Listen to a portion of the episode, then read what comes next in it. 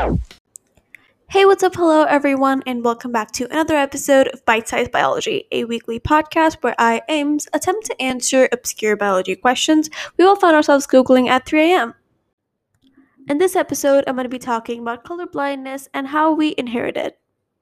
Globally, 1 in 12 males and 1 in 200 females are colorblind. The most common kinds of color blindness are genetic, meaning that they're passed down from your parents. If your color blindness is genetic, your color vision will not get better or worse over time. Color blindness can also happen later in life if your eyes or the part of your brain that helps you see color gets damaged. This can be caused by eye diseases like glaucoma or macular degeneration, brain and nervous system diseases like Alzheimer's or multiple sclerosis, or even some medicines like Plaquenil, which is a rheumatoid arthritis medicine. Color blindness is commonly passed down from mother to son, but it's possible for females to be colorblind as well.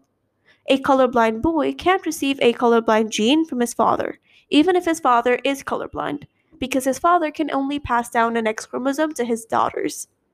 For a male to be colorblind, the colorblindness gene only has to appear on his X chromosome. For a female to be colorblind, it must be present on both of her X chromosomes. If a woman has only one colorblind gene, she is known as a carrier, but she won't be colorblind. When she has a child, she will give one of her X chromosomes to the child. If she gives the X chromosome with the colorblindness gene to her son, he will be colorblind. But if he receives the X chromosome which doesn't carry the colorblindness gene, he won't be colorblind. A colorblind daughter, therefore, must have a father who is colorblind and a mother who is a carrier that is, who has also passed the colorblindness gene to her daughter.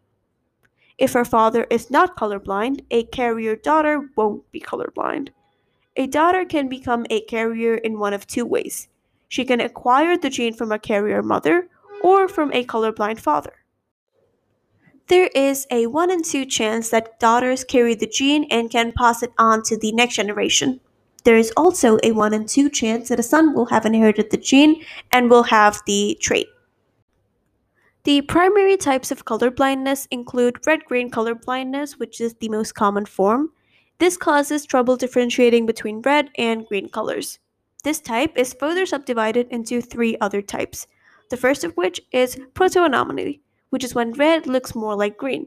Deuteroanomaly is when green looks more like red. And protanopia and deuteranopia are when you can't differentiate between red and green. Red green colorblindness is passed from the mother to the son on the 23rd chromosome, which is known as the sex chromosome because it also determines sex. Since it's passed down on the X chromosome, red green colorblindness is more common in men. This is because males have only one X chromosome from their mother. If that X chromosome has the gene for red green colorblindness instead of a normal X chromosome, the male child will have the trait. Females have two X chromosomes, one from their mother and one from their father. To have red green color blindness, both X chromosomes would need to have the gene. The second main type of color blindness is blue yellow color blindness. This is a far less common form, and it causes trouble differentiating between multiple colors, including blue, green, yellow, and red. This type of color blindness is also subdivided into two parts. Tritanomaly is when blue and green look similar and when yellow and red look similar. Tritanopia is when you have difficulty telling the difference between multiple shades associated with blue and yellow, such as green, purple, red, pink, etc. A third type of colorblindness also exists, and it is called complete colorblindness or achromatopsia. This condition is incredibly rare and results in monochromatic vision or vision with no color. This form is the rarest and most difficult to adjust to. Blue yellow colorblindness and complete colorblindness as passed down on other chromosomes, so they affect males and females equally. Another disorder which depends heavily on inheritance patterns is hemophilia. Hemophilia is a disorder in which the blood cannot clot correctly because of a lack of the clotting factor called factor VIII. This results in heavy bleeding that will not stop, even from a small cut.